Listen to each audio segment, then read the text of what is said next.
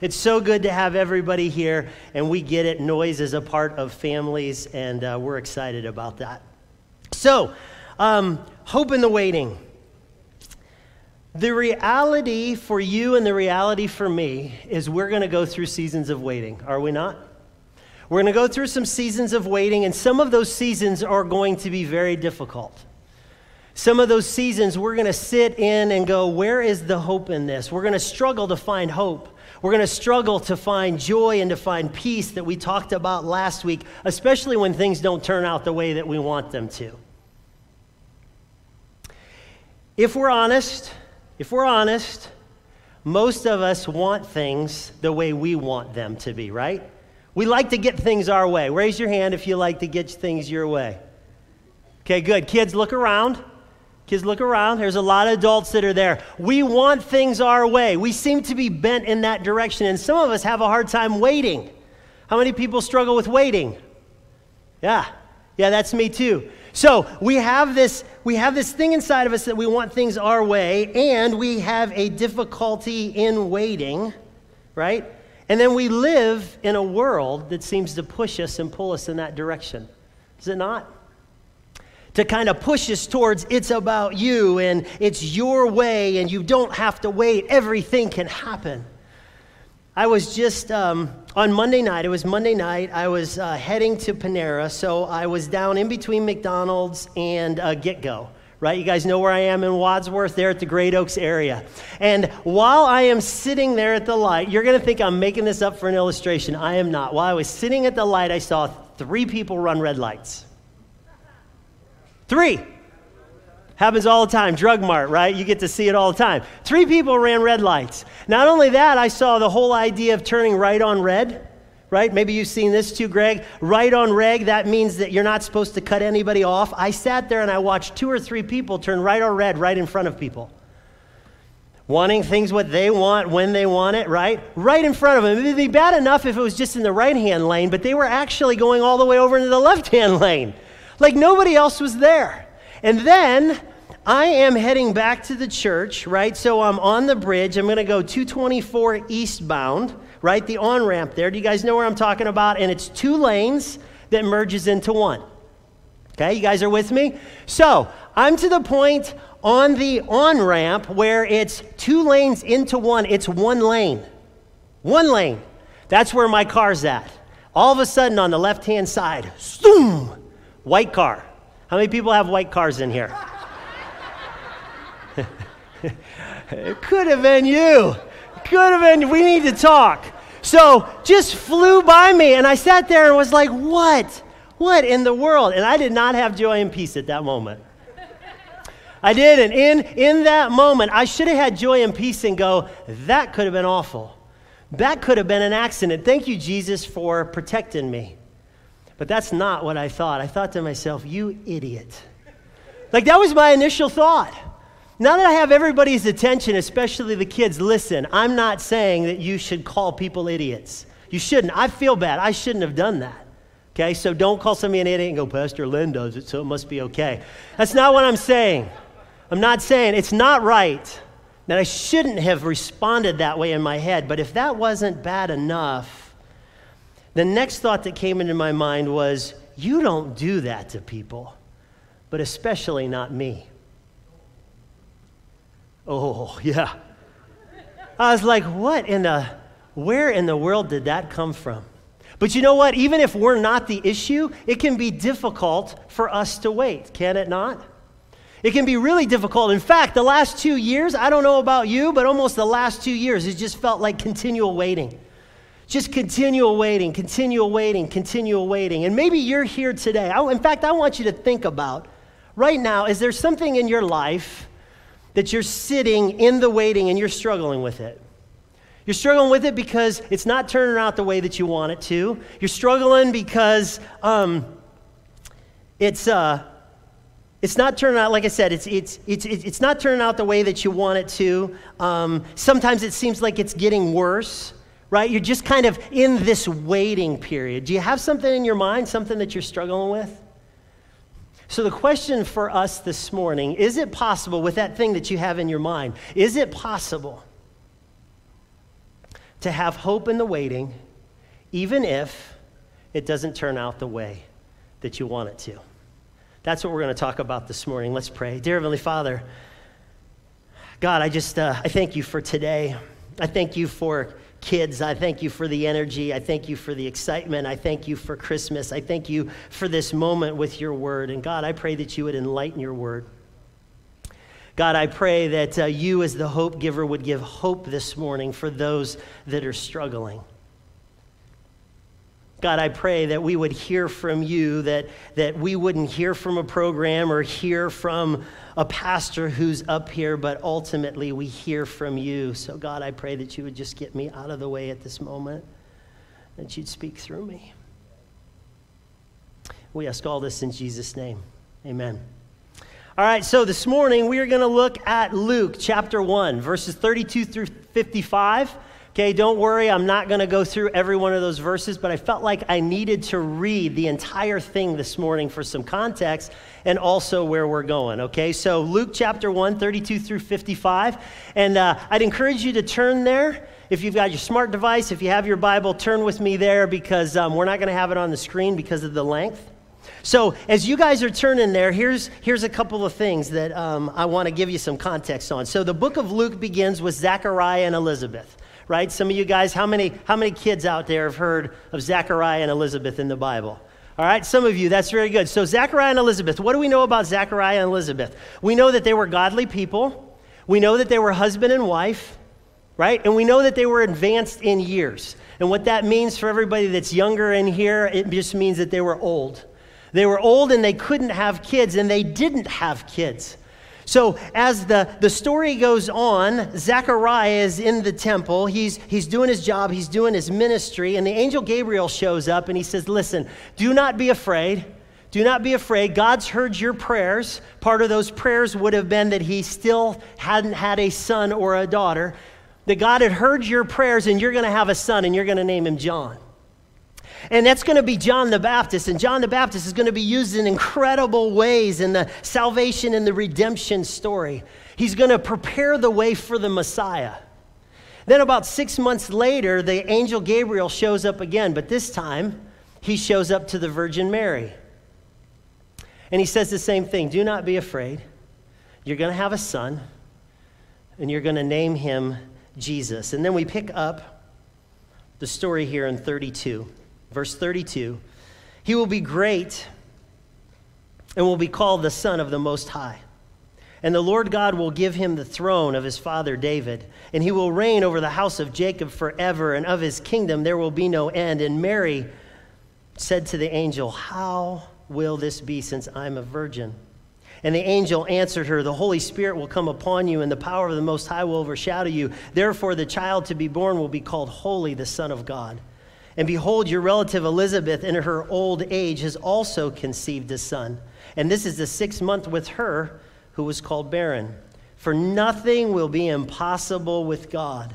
And Mary said, Behold, I am the servant of the Lord. Let it be to me according to your word. And the angel departed from her. Verse 39 in those days, Mary arose and went with haste into the hill country to the town of Judah. And she entered the house of Zechariah and greeted Elizabeth. And when Elizabeth heard the greeting of Mary, the baby leaped in her womb, and Elizabeth was filled with the Holy Spirit. And she exclaimed with a loud cry, Blessed are you among women, and blessed is the fruit of your womb. And why is this granted to me that the, the mother of my Lord should come to me? For behold, when the sound of your greeting came to my ears, the baby in my womb leaped for joy. And blessed is she who believed that there would be a fulfillment of what was spoken to her from the Lord. And then Mary bursts into a song. It's a song of worship. And she says, My soul magnifies the Lord, and my spirit rejoices in the God of my the God my Savior. For he has looked on the humble estate of his servant. For behold, from now on all generations will call me blessed. For he who is mighty has done great things for me, and holy is his name and his mercy is for those who fear him from generation to generation. He has shown strength with his arm. He has scattered the proud in the thoughts of their hearts. He has brought down the mighty from the thrones and exalted those of humble estate. He has filled the hungry with good things, and the rich he has sent away empty. He has helped his servant Israel in remembrance of his mercy as he spoke to our fathers, to Abraham, and to his offspring forever. And when I read this passage and I was preparing for today, I, I, had two questions that immediately came to my mind. Number one, why is Mary's song right here in the visit? Why do we find it right here in the visit? And not only that, why is Mary's song like right now in her life? So I don't have time really to, to look at the why is it there in the visit. So I'm just going to kind of hit this quickly. But it just seemed to be weird to me that all of a sudden Mary shows up, right? And they have this exchange, and all of a sudden she just starts singing. I mean, you think about that? Like you read it and go, where in the world does that come from? Like she would have traveled maybe 80 miles, 100 miles, and it's not like she was writing this song and thought, I'm just looking for an opportunity to start singing right? Just like Elizabeth, say hi, and then I'm going to start singing. Like, that's not what was going on there. It seems to be more spontaneous. And it appears to me that Mary, at least if I'm in Mary's shoes, I'm going, I'm trying to make sense of all of this stuff. Like the angel, what I know of Scripture, what he said to me, can this be true? Like, is this really happening? And then when she shows up and Elizabeth says what she says, and John does what John does. There's confirmation for Mary in that moment. And because of that, she's overwhelmed with joy and going, wow, this is really happening. Like, my reality has just become more real. My hope has just become more real. The Messiah is actually coming, the Messiah that I was waiting for. And this Messiah is going to bring light into the darkness. And not only that, he is going to change the course of all human history. Like, that's why she is so excited. But then why here, as far as now in her life, I should say? And some of you might go, well, why in the world would you say now in her life? Like you just got done talking about there's confirmation in the exchange between Elizabeth and Mary, and the angel came to her and said, Look, um, you're going to be the mother of the Messiah, and don't be afraid. And this has been all the waiting, and like, why wouldn't she be excited? And I think that if we're not careful, we kind of go there like, duh, why wouldn't Mary be excited? Because we're looking back.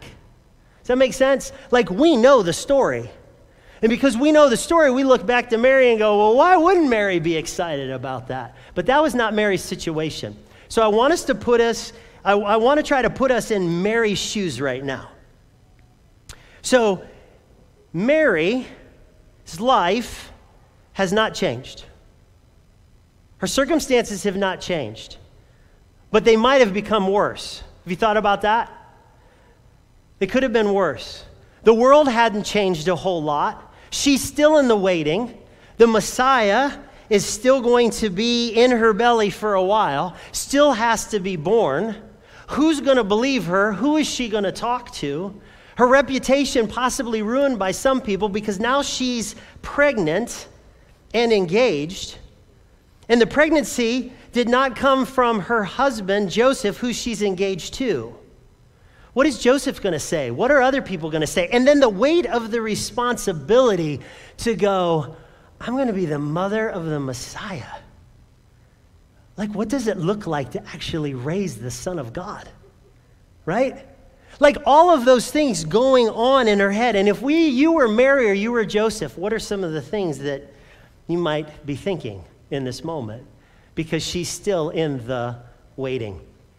So I had an opportunity to teach at Chapel Hill Christian School, um, and uh, uh, it was just one day a week, and it was missions classes. Had a great time with the kids, and when it came to the end of my time there, I thought, you know what? I just I, I just want to say goodbye, and we're going to celebrate with popsicles, right? How many people here like popsicles?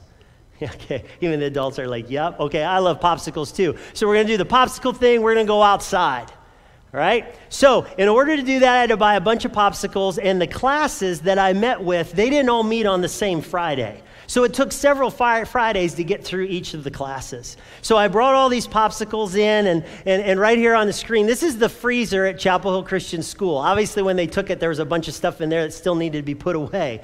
But that, that freezer's probably deeper than what it looks. And they gave me permission and said, Yilk, you can put your popsicles in there. But make sure the door doesn't shut behind you. That's what the lady in the lunchroom told me. I was like, okay, good. So the first couple of Fridays, it worked out really well. And then there was one Friday where I got to the end And um, I'm thinking about what else I need to do on Friday. I'm thinking about the weekend and everything that's going on. And I had to go near the back to find a spot to put the popsicles in that I hadn't used that day. And guess what happened? The door shut behind me. And I thought, she said, don't allow that to happen. So I thought I say, well, what, what, what in the world? And, and, and, this one, you can see there's a handle on there. Um, I think that's new. Um, when I was in there, there was, a, there was actually a handle that was there. It wasn't a knob, but it was a handle. And I thought to myself, wow, okay, I'm in, there's a handle, this is going to be easy. I went I just started pulling on the handle, and it didn't open, right? So what do you think I did? Continued pulling on the handle, right? Have you guys done that? Like somehow I'm pulling on a handle wrong. Like this thing has to open up the door. I'm sitting there doing it because I'm embarrassed. Like I'm embarrassed in the moment going, I don't want anybody to know I locked myself in the freezer. So I'm pulling on the handle, but then all of a sudden the cold was setting in and um, I'm in there in a dress shirt and dress pants. And, and, and I'm starting to think about things like, how long can I last in here? Like literally, like this is coming to my end. How long can I pound? And, and when is somebody going to find me? And I don't know how long I was in there. It probably wasn't as long as it felt. But I was in there and I'm pulling, and then I started pounding and I started yelling. And then all of a sudden I was like, oh, wait a minute, Hope. I have my cell phone. totally forgot all about it pulled out my cell phone, looked at it, started dialing, and right at the top it said, no service, because I was in the freezer. So I didn't have anything, any, and, and all of a sudden the hope that I had, it was gone and I'm pounding and I'm pulling and I'm yelling. And finally, somebody from the office, because the classes are away from the kitchen and cafeteria, and nobody was in that area. The offices are close to that area. And they came, somebody from the office opened it up and they said, We are so sorry, but when you were pounding and yelling, we could hear it through the ductwork. So we knew something was happening, but we didn't know where it was at. So she ended up opening up the door. And at that moment, I had joy and peace, right? I had joy and peace because it all turned out the way that I wanted it to. But Mary didn't have that situation. In Mary, the world hadn't changed. Her circumstances hadn't changed. In fact, it was probably even worse. She was still in the waiting. She was still trying to make sense of everything. And then we end up getting to her song. And what do we see? It's a song of praise. It's this song of worship. So, as you guys are thinking about still that thing in your mind where you're like, I'm struggling in the waiting, the question is when you look at Mary and her song, is there some things that we can learn from that, that we can apply to our lives that would help us to have hope in the waiting? Even when things don't turn out the way that we want them to. So, the first thing that we see is that Mary focused on God first. Mary focused on God's first. Isn't that everything that's going on? And how does she start that? She starts by praising and worshiping who? Go ahead. God, okay, right? My soul magnifies the Lord and my spirit rejoices in God, my Savior. Rejoices there has this idea of greatly rejoices, like literally like leaping in celebration. Even in all the uncertainty and even still in the waiting, she's going and she's going, magnify and, and rejoice for God. She looked to Him first. She didn't look to herself, she didn't look for, to her circumstances, she didn't look to others. She looked to God first. And you know, when we are in times of waiting, sometimes we move into those times of waiting and we've totally lost focus on God, right?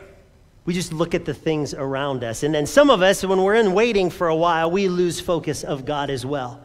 And not only do we focus on, like, lose focus on God as far as fixing our eyes on Him, but we also lose focus on who He is in the midst of that waiting. So the first thing that she does is she focuses on God, and we need to focus on God first. The second, the second thing that we see on here is that Mary had a personal relationship with God. Mary had a personal relationship with God. She just didn't know of God, but she had a personal relationship with God. She calls God her what in verse 47? You guys see that? What is it? Savior. God is my Savior. There's this personal relationship. She refers to herself as servant. as a follower of God, right? Not only that, but, but, but she looks at and she calls him mighty. She calls him holy, right? She has, not only is she looking to God first, but she has a personal relationship with God. And we too need this personal relationship with God. Now, I want you to hear this. Whether you have a relationship with Jesus or you don't have a relationship with Jesus, I want you to hear this. The only way to truly have hope is to have a relationship with the hope giver. That's the only way. True hope in this life. Because God's the only one that can change us when our circumstances are not changing. When you have a relationship with God, you know what ends up happening? God is present in our pain. He's present in our waiting. He's present in our disappointments. Like He's here, He's present. And not only that, but He also can take all of these things that are going on in our lives and to bring purpose to it. Only God can do that. Why, why do we celebrate and we talk about like the hope of Christmas? And yes, it's about the baby Jesus, but it doesn't stop there. And this is what I want you guys to hear. It's not all about a baby coming into this world and just the gift of, of God coming into our dark, darkness to bring the light. It's more than just the baby, it's where the baby was heading. Does that make sense? So the baby was going to grow up and live the life that we could never live, and that's a life of perfection. Because we all have this stuff called sin in our lives, right? You remember me saying, Where did that thought come from? Where I'm like, you know, you don't do that to other people, especially not to me. It's because I'm broken. Like, I, I have this sin in my life, and he lived the life that we could never live, which was perfection, so that he could die on the cross for you and me. He actually died the death that was meant for us because we're all guilty.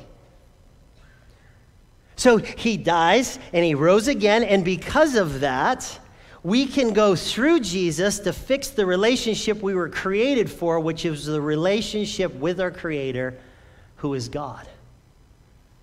So it's not just the gift of the baby, but it's the gift of the cross, which leads to the gift of salvation. See that? for you and for me.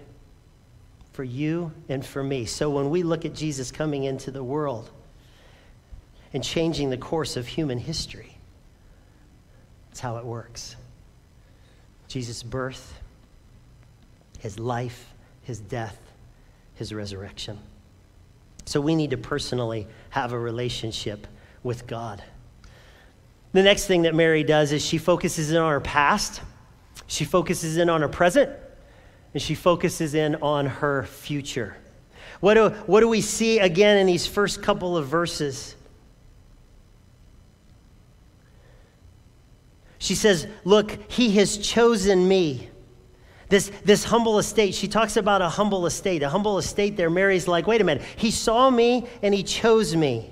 Like, this is happening like right now, right? This is, this is I'm, I'm young. I'm in the middle of nowhere. N- nobody knows me. I'm poor. I have absolutely no social status whatsoever. But yet God saw me and He chose me in the present. We talk about great things for me. Mary says, He's done these great things for me.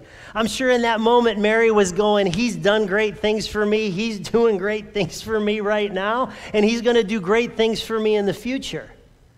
Right? There's this, there's this past, there's this present. In the, in, in the future, too, just want to say this when it says, Behold, from now on all generations will call me blessed. Like all generations, Elizabeth called her blessed, right? But it's not just Elizabeth for all generations. She's going to continue to go and go and go and go until Christ comes back. And blessed, I want you to hear this. Blessed isn't like Blessed Mary and we need to worship Mary. It's Blessed Mary because she was giving birth to the blessing. Does that make sense? That's what makes her blessed. So she's looking at the past, she's looking at the present, she's looking at the future. And guys, when we go through these times of waiting, we need to do the same thing. We need to remember and reflect on what God's done in our lives personally in the past. We need to step and recognize what God's doing in the present. And then we need to trust his promises of what he's going to do in the future. Now, that is so much easier said than done. And I don't know about you, but where I struggle is the present, right? When you're sitting there in the waiting, I could sit there and go, Yeah, God did these things in the past for me and it's awesome, but is He going to show up this time? Like, how does the past actually help me in the present? Like, I have some of those thoughts. I'm like, yeah, you've done it here. Why are you not necessarily doing it now? Like, I need it now. And the future can be the same thing. You look and go, there's promises in the future, and He wants us to hold on to those things. But I struggle sometimes and go, yeah, but that's in the future. Like, what about now? Right? And there's times when I say to recognize what God is doing in the present, there are times where we need to sometimes do that totally in faith. Because there's been times in my life I'm still waiting. I'm still waiting for what God did in the present. I'm still, I, I don't know. Like, I've had to go to these times and go, God, you say that you're always present, you're always moving, your kingdom is always moving forward, right? You're sovereign. You're making things work for my good and for your glory. Like, I get all of that, but I, this does not make sense to me. And because of that, I just got to go, I'm going to worship you in the midst of this because this is who you say you are. And I'm not feeling it and I'm not seeing it, but I need to sit here for a while. Maybe in this life, maybe in the next. But He is in it. I just got done reading The Emotionally Healthy Leader by Peter uh, Scazzero. And he says this He says, Why is the waiting so important? God's purpose in endings and losses is not simply about changing your external environment or circumstances. He's doing something even greater, initiating a deeper level of transformation in and through you, far beyond what you may want. And I would add to that, even imagine. That's what God does in the waiting. And lastly, lastly, um, and we're just going to do this quickly. Lastly, is um, you do basically the above what we just talked about the past, the present, and the future, but you do it with other people. You look at other people's past, you look at other people's present, you look at other people's future. In fact, if you go from here, um, from verse 49, once you get into 50, Mary transitions from herself onto other people. And his mercy is for those who fear him. That means respect and awe and worship and follow him from generation to generation. She's looking at all humanity and says, Look, God has done things in the past, He's doing things in the present, He's doing things in the future in God's word, what are the things that He's done in the past? What are some of the things He's going to do in the future? Looking at other people's lives is an encouragement to have them come alongside of you and go, hey, hey, hey, hey, help, help me. Like, how, how did He help you in those situations? How did He show up? How are you experiencing now? What can we celebrate in the future? Does that make sense? So, in the waiting, when you look at Mary's song, we need to focus on God first. We need to have a personal relationship with Him. We need to remember what He's done in the past, what He's doing in the present, what He's going to do in the future, not only in our lives, but in other people's lives. If I could have the team um, join me up here. So, where do we find hope? Let's go back to that original question. Where, where do we find hope when things don't make sense? in the pain and in the disappointment, when things seem to, to get worse, when things aren't turning out the way that we want them to. Where do we go? Where do we look? What do we remember? What do we look forward to? And I want to go back to those that may not have a relationship with God this morning. Let me encourage you this Christmas season. Consider what it is to have a relationship with Jesus. Consider what it is to actually have a relationship with the God that you were created for. Spend some time kind of chewing on that. Because, like I said, the only way to truly find hope is in the hope giver. Do you remember I gave the story about the freezer, right? No matter my position, no matter how much money I had, regardless of my reputation, regardless if I'm sitting there and I'm smart enough to know how to get out of the freezer, if I could figure out how to get the door off. Like, no matter what I was in that situation, it was taking somebody else from the outside to open up that door. And that's what God did with Jesus. God says, I'm coming to you. I'm coming to you. You're not coming to me, I'm coming to you. The gift of the baby, the gift of the cross, the gift of life. I've come, I've given, but will you receive? Will you receive? And for those of you that have found joy and peace at this point, the joy, the peace, the hope that's there, we need to step into other people's lives. Let me encourage you to do that. We need to step into people's lives that don't know Jesus, that don't have the hope to point them to Jesus, to come alongside of them and love them regardless of their decision, but also help them understand what it's like to have a relationship with Him. And not only people that don't know Jesus, but the people that do know Jesus that are in here, that are struggling with their faith right now, in the waiting, in the, in the I, I don't have hope, I don't have joy, I don't have peace, to actually step into their lives and to come alongside of them support them and love on them, point them to Jesus. So, no matter what it is that you're going through, no matter how long you've been going through it, no matter if it's turning out the way that you want it to or not, I am telling you, you all have access to hope. because hope has a name. Hope has a name, and his name is Jesus. Merry Christmas, everybody.